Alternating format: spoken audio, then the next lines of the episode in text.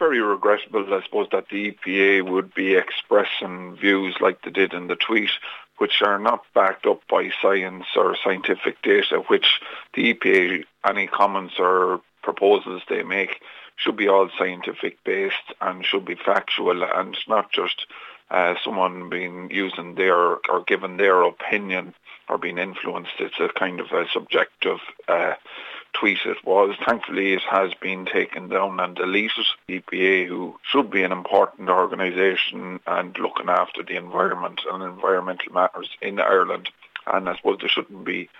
getting involved in a political thing where they're giving out this uh, misleading advice